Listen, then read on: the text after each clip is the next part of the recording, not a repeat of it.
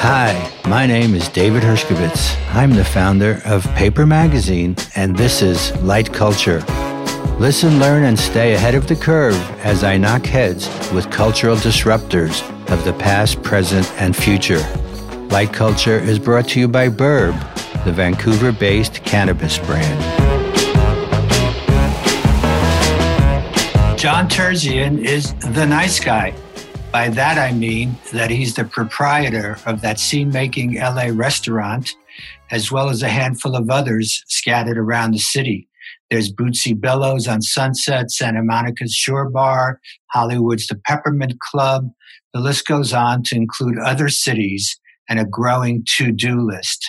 He's also a nice guy to celebrities from the Kardashian clan to Drake, Katy Perry, Justin Bieber, and others who frequent his bars and restaurants and have, by association, made my guest a bold faced name as well. From virtual obscurity, his H Wood Hospitality Group grew and was raising money and expanding at a rapid clip. And then it happened first COVID, and then Black Lives Matter. Welcome, John. I can imagine it's not too much fun to be in the hospitality nightlife business right now thank you for having me. And uh, yeah, it's it's been an interesting roller coaster. Yeah. So tell me how you reacted. At, you know, a little bit of a you know your thinking when you first heard the news, and at first, if you were like me, uh, you you thought, well, okay, this a week of this is will be fine, and then we'll get back to normal. But here we are, three months later. Yeah, you know, I think like anyone, no one had a crystal ball. It also teaches me and hopefully others that you never know something might happen tomorrow that might be throwing all of our way that we just have no idea. So I definitely think it was a crazy learning experience. I mean, we had probably 24 hours to make like insanely business impacting decisions, which we did. We made swift, large decisions to close everything and we laid off our entire company, including myself. We had to do just a bunch of broad strokes to be able to hunker down and outlast it and I think that's that's really the approach that we had. Um, the only thing I could say is I've been throwing a lot at life. My partner and I both, Brian and I both, kind of pride ourselves as entrepreneurs first, and restaurant or hospitality second. Reason why that's important is because you just don't know what's going to be thrown at you. A good entrepreneur just kind of adapts does what they can and survives. Yeah, we're not out of like, it yet. No, we're not. And you know, instead of hiding under the covers, you got to figure things out. So what is it? What have you figured out? Are you planning? Mm, yeah, yeah I don't. Well, I definitely don't think I've figured anything out. So if, if, if anyone okay, tells you that, hmm. I took about probably, I'd say two, three days of being pretty scared and depressed. Didn't really tell anyone, but kind of was trying to figure out what exactly the move is. And then you realize you got to just go forward and be positive. And so for us or for myself, I think it, in some ways, a silver lining, it caused me to really rethink and focus on our core business and what we're good at and what we're not good at and be honest with ourselves. I think it caused me to adapt to changing times. There are things that COVID brought to light that were happening anyway. It just sped it up. We were on the track to do focus on a lot of delivery businesses or some, some fast casual concepts, but we weren't going to get to it for six months, seven months, maybe a year. This caused us to really hone in on what works, using our marketing skills, using our broad database that we have, and do those. We launched four.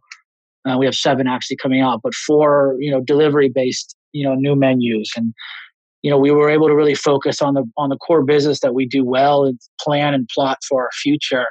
I don't think we would have taken that time. Yeah. So there are a bunch of little things like that that you do, and I think that kind of relates to a lot of businessmen if, or entrepreneurs in, in every business, not just hospitality. No, totally. I, you know, we were all on the treadmill, you know, just sort of doing everything that we had to do on a daily basis to stay afloat and to survive and to prosper, uh, you know, and trying to squeeze in other things within yeah. that. And this sort of flipped the script on, on all of that. So the treadmill was like turned off. Yeah and suddenly you know we had a chance to think and a lot for a lot of people it's been very productive in that respect so what did you land on uh, after all of that do you have to close any restaurants or stop any of the developments or plans that you had, or you know anything you could announce at this time? You know, a couple of things I can say is it caused us to realize that our two strongest brands, our three strongest brands actually, from a financial standpoint and from a growing standpoint, were Del- are Delilah, Nice Guy, and Slab. So Delilah's our, you know, 20s throwback, bar, fun, live music, you know, restaurant. Nice Guys are are you know kind of old school Italian feeling lounge restaurant, and Slab is our fast casual barbecue place that's centered around a famous pitmaster, Burt. And for varying reasons, you know, this this period of time caused us to realize it's our strongest. It's what we do best, and we have 12 places in LA and rather than you know rather than try to focus on a bunch of things at once we're honing in on those growing those both stronger in la itself and growing outside la when we are able to i don't know if we would have stopped and taken hard looks at the way we did if if you know this time hadn't happened yeah i understand but at the same time from an entrepreneurial perspective it's uh, exciting to have all these new ventures and properties and you know people wanting you to do things all over the place and yeah. that's kind of a different kind of high and a buzz right when that's very exciting and you just want to keep that going as long as possible. Yeah you know it's tough. When you're trying to make a name for yourself all you want is for people to want you and then all of a sudden the hardest thing is to how to say no to things.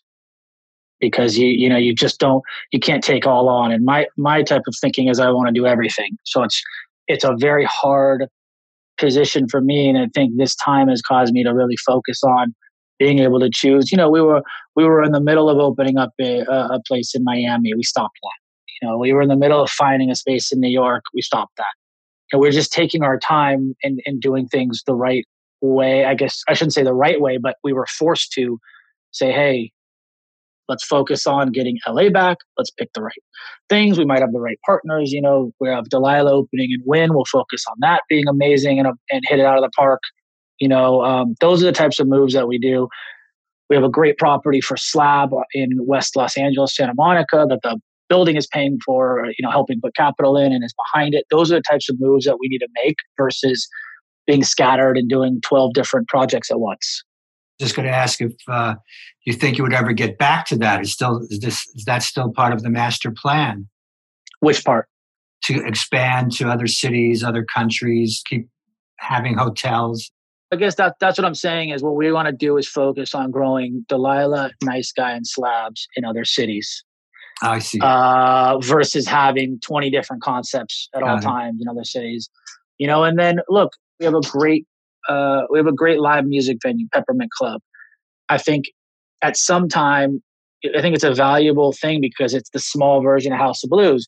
Sometime again, you know, I don't think live music is ever going anywhere. I don't think social gatherings are ever going anywhere. It's on pause right now, but I don't think the digital age is ever going to be able to replace people getting together and actually physically experiencing things together. Now, when that comes back, I don't know. I'm planning on a full year of people being very careful. You know, there are things that we're taking our time on versus right now, you know, I want to find the, the next nice guy space in New York, let's say. You know, those are the things that we're focusing on um, right now. So is that more of a franchise model? Is that something you would look for partners or would it be still owned and operated? I think we want to operate all of it for quality control. Yeah. Always, by the way, that question is the hardest question. We get asked that all the time. Okay, well, very scary. I know it's it's it's a tough one to to navigate because you have yeah. less risk, obviously, if you have partners, but then you have partners, so that's that's the downside. I also wanted to ask about that. How did your investors react? Because I know it's not your decision alone, and so maybe it is your decision, but you also have other people yeah. involved in your business yeah, we're at a level where we have a board and have I have a you know a couple of main investors and you know luckily they were more like mentors and sounding boards. They were amazing. I think if I was caught in a bad situation with bad investors, I don't know how I would have gotten through it. So you know, it teaches you know anyone anyone who asks me now, it's going to be my my number one statement is choose your choose your uh, partners wisely because plan on the worst case scenario. It's it's the it's the age old saying. It's like you don't know someone's true colors until you're you're really in that foxhole, you know. So to me, that's been a big thing because it could have been really bad situation, and instead it was the opposite. I'm in Montauk on Long Island, and you know go out occasionally and there's this whole mask thing that everybody's discussing right? Should i wear a mask? Should i not wear a mask? And it's especially disturbing when you go into a place where there's a mix you're waiting to pick up some food half the people are wearing masks half aren't wearing them it just leads to all kinds of unease and it made me think about something with regard to the future. And I, would like to know what you think. Do you think there'll ever be a moment, or at least temporarily, for that where they will have like clubs or bars, restaurants where everyone is masked and you could only enter and stay? Obviously, you can drink. You know, you'll have to figure out how to do all those kind of things as well. But you know, but where everyone is sort of in agreement that masks are a good thing, and we're going to try to maintain the social distancing even while we're in a space where there are other people around. Because i don't see how we could ever mix you know those two groups. There's you know why should i wear a mask when the next guy isn't? I'm protecting him. He's not protecting me and vice versa. Yeah. Well uh, i can tell you i'm going to start finding out tonight we officially oh, reopened yeah? night the nice guy tonight our oh. first night and I already know based on uh, you know this this past week we did a couple of private dinners, like ten person dinners, and I can already tell you the hardest part is from what I can tell, the majority of people are ready to be out and not be restricted to anything. They don't want to be wearing masks. They don't want to be doing anything. They want to be back to normal life. And we, I, as an as an operator owner, I have to be extremely protective, specifically of the staff because you know it's it's part of the guidelines. Guests, customers have to wear masks unless they're seated in their in their place. And so we're going to have to stay really strict to that. If they're up and around, if they walk to the bathroom, they're in any common areas, they have to have a mask on. I do know it's going to be a challenge because they're already fighting it. Guests or customers do, do not want to be told what to do. They don't think they should. And it's definitely a battle. It's going yes. on. It's going on right now it's going on. It also has a political dimension as well, right? Because it seems as though, you know, the yep. more, you know, quote conservative types are, well, fuck this mask. We don't need this. You know, we're macho. Yeah. And the Democrats feel like, I don't know it's weird. I, am sure it doesn't break down, you know, 100% like that, but it it's, has that dimension as well. It sure feels that way. And, you know, I will say, you know, there's also a clear difference in the younger crowd. I could just see it for the most part. Obviously, this is a generalization, but it just seems to be true. Is the 20s age group just doesn't seem to think it's a concern at all and have complete caution to the wind. And older 30s, 40s are a lot more cautious. People with families, people, you know, there's just a difference in opinion. And my type of places have a mix of everyone, anywhere from kids to you know grandparents are in these places you know so it's it's a tough mix you know? Yeah well i didn't realize that the california rules were so specific with regard to restaurants and how people should uh, conduct themselves as far as the guidelines go because here it seems to be every man for himself i mean they have signs up that you have to wear masks but they don't really have the people to enforce it you can't really just run around chasing everyone I'm on the county task force of restaurants here in LA, and, and there's a group of us that are on it, and that's part of my thing. Is is I've been I've been kind of outspoken. I've been pretty disappointed in the local leadership of, of it. There's zero clarity. There's zero um, anything for all. You know, our mayor, our governor, no one talked to any of the restaurant owners. You know, um, and rather than actually find out how it all works and get down to really really hear how these businesses operate and what we should or shouldn't do. They they just kind of just operate in a vacuum. And frankly, there is no regulatory system. So one place can be just operating freely and completely carelessly, and another could be following the CDC guidelines. And it's just I don't I don't see how that's fair in a no, lot of ways, not. and I don't I don't I don't think that's good for the public. No, it's just more confusion. And how about you? What is your policy? Do you wear a mask when you're out? Um, I do. I do only because I want to protect. I represent Hwood. Um, I want to protect our staff. I want to protect guests. In that regard, extremely careful. Our our company is going to stay extremely careful. Our places are going to stay careful. But you know, I don't abide by this. It seems like our city or our leadership is trying to make it that the regulations are based on telling on people or snitching. And I just, mm. I don't, I don't understand that, nor do I believe in that. I just don't, I don't think that's healthy, you know?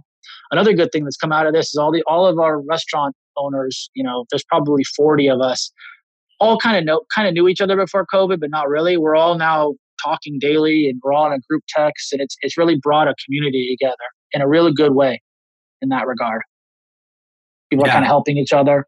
Yeah, exactly. That's great. Yeah, there are some good, you know, results out of this terrible situation. Yeah. You know, humans are pretty resourceful and they, you know, they I think people have figured out to some extent that cooperation yep. is, really the best way to survive instead of, you know, competition at this at this point right now. Then uh, we have the second thing, right? The Black Lives Matter. So did mm-hmm. you did you feel a responsibility to speak up about that and make a statement or in any way address that? Well, first of all, I personally am extremely private. I'm barely on social media. With that said, Black Lives Matter has been extremely important to me. I credit a good amount of our success, a good amount of anything we're doing to Black culture, Black, you know, uh, fam. There's three people I grew up with that are family to me. Call each other uh, parents by you know mom and dad, and they're you know. To me, I felt like I had to make a stance for our company to really make sure that everyone knew we stand by Black Lives Matters, and we need to actively change the way hospitality industry has had this racist qualities with hiring, with staffing, with kind of all the above. And so our company is making a real active stance against that and really actively fighting it and putting in initiatives in place. My approach was doing rather than posting about it. Well, You mentioned earlier that you had to lay off everyone. I assume that means everyone, right? So when you gear up again, do you are you planning to you know, a try to rehire these people and also to address some of these, uh, you know, Black Lives Matter issues with regard to staffing and, and putting people in management positions and giving Black people a voice in your company? Yeah, as we start looking for opening places, it's a major part of our plan and practice. Um, it's not just that though; it'll be, it'll be you know helping find and promote Black entrepreneurs, anywhere from chefs to business owners to interns. I think there's a whole range of things that we can be doing more, and that's hospitality as a whole, not just our company, but I can only control what we do. But I think that people need to take a real, actual proactive initiative rather than sit back and just say, hey, you know, I only get white applicants. You know, that's not good enough. We have to go out there and actually be in the right pools. You've had relationships with the police, I'm sure, given that you have a club with a lot of famous people going there. And even, you know, back in your early days, I read that when you first started, you had your club was closed down as a public nuisance. How has your experience with the police been overall? Do you feel uh, that there's a problem there that you were able to identify? Yeah, I think I think there there was a real problem that I saw with aspects of the police it's definitely not a secret. In the early years of our first place in Hwood, the police were, to put it lightly, extremely rough.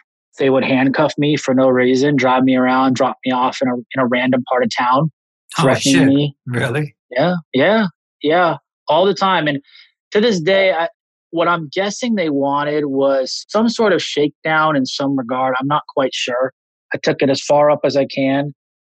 Ended up going to court they all kind of protect themselves. That was the first lesson that I saw. Everyone kind of covered each other, and we ended up being in a bad situation. Now, with that said, I also believe that there are good officers.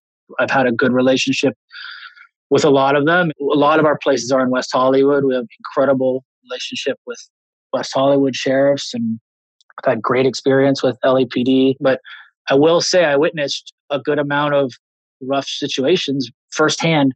And I can only imagine how much worse it would be as a black person going through it because I could just see it with how they handle things. And I don't know if it's an ego trip. I don't know what it is, but it has to stop. And I believe it's in a good situation of stopping. This whole yeah. movement has kind of shed light on some things. Yeah, definitely. In, in that particular club that you were talking about, was that catering particularly to a hip hop crowd? My crowd has always been a, a very large mix of people, all walks of life, demographic. I truly credit a lot of our success with Black culture, Black population, all people of color, though. Even then, part of my thinking was they're targeting me or us for things like that. That's what I was thinking. I have a friend who has a bar in Manhattan who has a lot of African Americans coming in there. And for years, she has felt that she's been targeted by the police because it's like the only bar in the neighborhood that has that kind of clientele. They're obviously great people. That's not really the problem, but she had a sense that the police just didn't like that and they were generally afraid when mm-hmm. people gathered in that respect. I've witnessed a clear sense of that. Like I said, I have had good experiences with individual cops, so I, I can't say it's personally across the board, but I definitely have seen how bad it is. A big aspect of your business is celebrities. Obviously, they attract crowds. They have money. I don't know if they actually wind up paying for everything, which is something people are always curious about. Does Drake have to pay for his drinks when he shows up at your club or not? Yeah, he he's, he always pays. he always pays. Amazing. Okay, he, good. he always pays. He's family to me. His whole group is family to me. They're very close friends. The difference, I think, with me and our group in a lot of places is a lot of the celebrities you're talking about have been actual friends of mine. You know, I grew up in Los Angeles. for whatever reason, a good amount of friends of mine became celebrities or managing them or whatever it might be. And so it's genuine relationships. They happen to be famous. And when they come to the places, it's obviously gets attention and that's great in a lot of ways. But there's a lot of stuff we do you know, extremely private. No one finds out about. We're at each other's weddings or engagement parties. It's real relationships but also these high profile people also attract a lot of attention and sometimes things happen right in clubs and nightclubs people are drinking. I'm speaking of drake again particularly because i know there was an incident in one of your clubs right where there was some sort of beef that led to some someone getting beat up allegedly i'm going to say because i don't really know anything about this other than what i read. But you know sort of how does how do you deal with those kind of situations? Because they inevitably come up that situation you're talking about couldn't be further from what actually happened. Drake had zero involvement. Just he gets named if he's around, and I don't need to even go into that regard. But uh, bigger statement of what you're saying is, I feel almost responsible for a lot of them that are friends of mine, even the ones that aren't friends of mine, because the media is so highly. It, it seems like a celebrity story matters more than current affairs now. It's really crazy some minor thing that'll happen in one of my places takes priority over some crazy major current affair going on in the world. And it just makes me on high alert for them in the places in that regard. And I think they have to be on high alert. It's a major reason why we're really crazy about no pictures. You know, there's no photography allowed in the places, no videography. I've turned down every reality show on the planet to film anything or related to me or the places. I'll never go down that route to me, when they're in the place, they're in my place, they need to feel safe, and that's the end goal for me at all times. And you know, when all is said and done, Hollywood is a small town, right? Where big egos are easily bruised. People know each other. The nightlife world is particularly competitive, you know, rife with beefs, gossips, and lawsuits. So there's all kinds of, you know, there's a good and a bad, as like you were saying. So you have you know these major people coming into your clubs which is great for business on the one hand but then you know if something happens then it gets way blown out of proportion possibly right? So is, you just sort of have to learn to live with it. Yeah. Is that how your approach to it all? I have the guest in this case the celebrity's best interest in mind first and foremost. I wouldn't be anywhere without our guests without our, our you know our core crowd and So to me, that's my priority is protecting that above anything else. So that's how I've that's how I've kind of always taken the approach. Which brings me to a point uh, that I wanted to ask you as well about what is the most important thing in a club. If you're, you know, obviously when you open, you don't know who your guests are going to be. I mean, to some extent in LA you do, but if you're opening in Mexico, which was one of your ideas, one I don't mm-hmm. know if it's still happening, or Chicago, you were going to open something which doesn't have that same kind of celebrity life.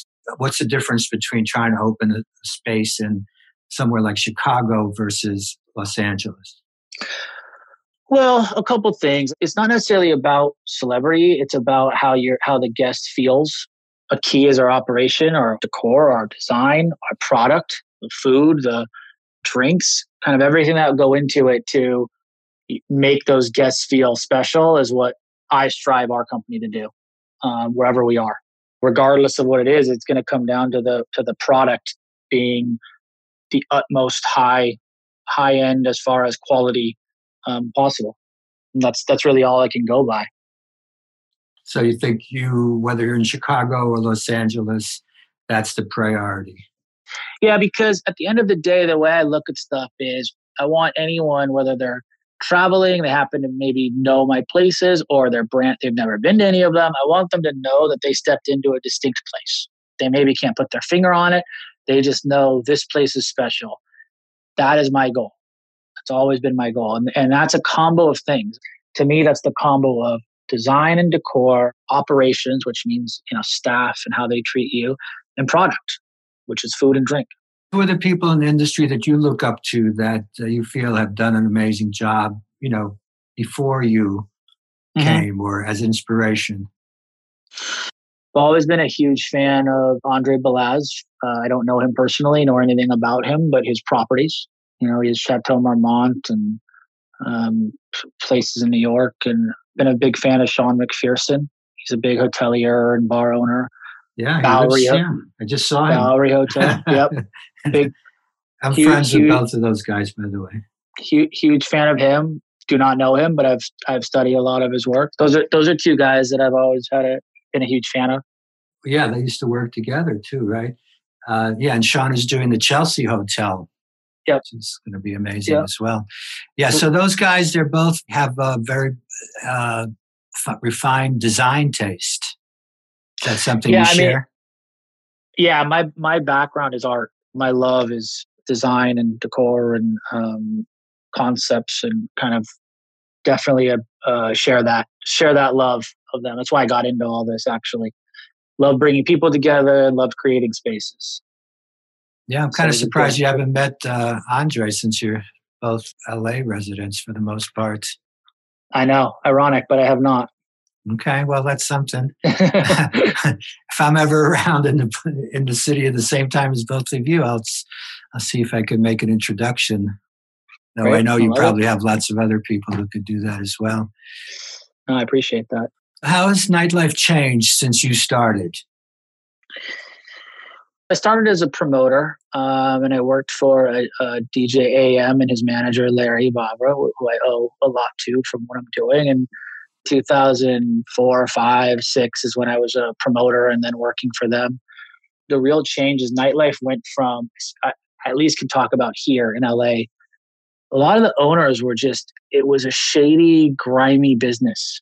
They would slap together, you know, boxes of you know, meaning like just four walls and a bar and no rules, kind of lawless feeling. I feel like they were all in it to make a quick buck or whatever it was. My art background, you know, I'm, I'm come from an extreme, you know, my, my fan, I have a son of a lawyer and a teacher, and extremely ethical and above board type people. And I always thought that there's a way to actually do a real business out of this. And, and think over time, a lot of the companies have proven that, not just ours, but I think we're definitely one of the one of the leaders. But I think it's grown into a real business, meaning nightlife or bars and clubs. And I, I think a lot has to do with the attention to detail for design of places, the attention for the attention to drinks. You know, everything has been elevated to now the guests and customers expect that. You know, when when I first came out with some concepts, it kind of blew for us, it blew people away with nightlife because there was so much attention to design. Now I think it's expected. Everyone's doing great work, you know, and, and I think it's causing other operators to to to really challenge themselves to do better. And the end end of the day, the customer ends up winning because people just have to have to keep doing doing better with their places. And it's uh, what everything's become a lot more expensive too for that experience. That's definitely part of it but that's also a part of a lot of things. Minimum wage is through the roof, and tax uh, uh, in, insurance is insane now. And I mean, there's a bunch of reasons for that. I, not exactly just you know uh, upping design and stuff, but yes, all of it plays into that for sure. Uh, your basic story is that you didn't want to follow the family business of lawyers, right? You opened some clubs. so were you more of like uh, you know, rebel in, in, in that respect. You also understood that there was more to life than just like hanging out on the streets, right? Because you attached yourself to some successful people right away, uh, and and you're just sort of figuring out what you're going to be doing in life. Is that a fair description? Pretty fair description. I think I would have been a pretty bad lawyer. I, first of all, I didn't pass the bar, so that was an awful time. Oh no didn't even want to go to law school. Um, I was an art mind stuck in law school, but it was very good for me. Uh, but you know, one I just I had no idea what I wanted to do. All I knew was that I was a creative mind, and I knew I, I always had the, this this vision of being an entrepreneur, and I and I knew I loved bringing people together. And so I I don't think I could be doing anything else in life than what I'm doing. I definitely have always had and still do you know, my own, our own hotel insight, creating our own hotel. And, and I think that'll come one day. At the end of the day, what is a hotel? It's the ultimate bringing people together 24 7. Yeah.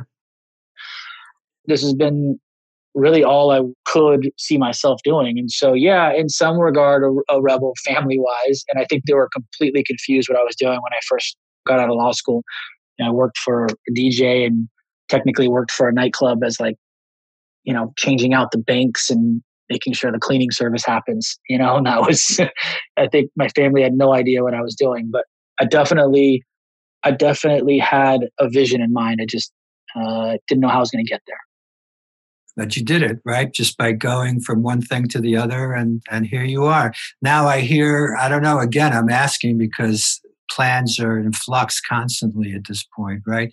But uh, from what I understood, you have been planning to launch a media division that would could go from film to TV content, etc. Is that still in play? Yeah, we, we actually announced our first project uh, a couple days ago. We're producing, uh-huh. uh, we're co-producing the Magic Johnson documentary. So it was a big, big moment wow. for us. Which yep. Magic is this for? Like ESPN or for him or how? Mm-hmm. What is? There's only one. It's the first time he's agreed to this.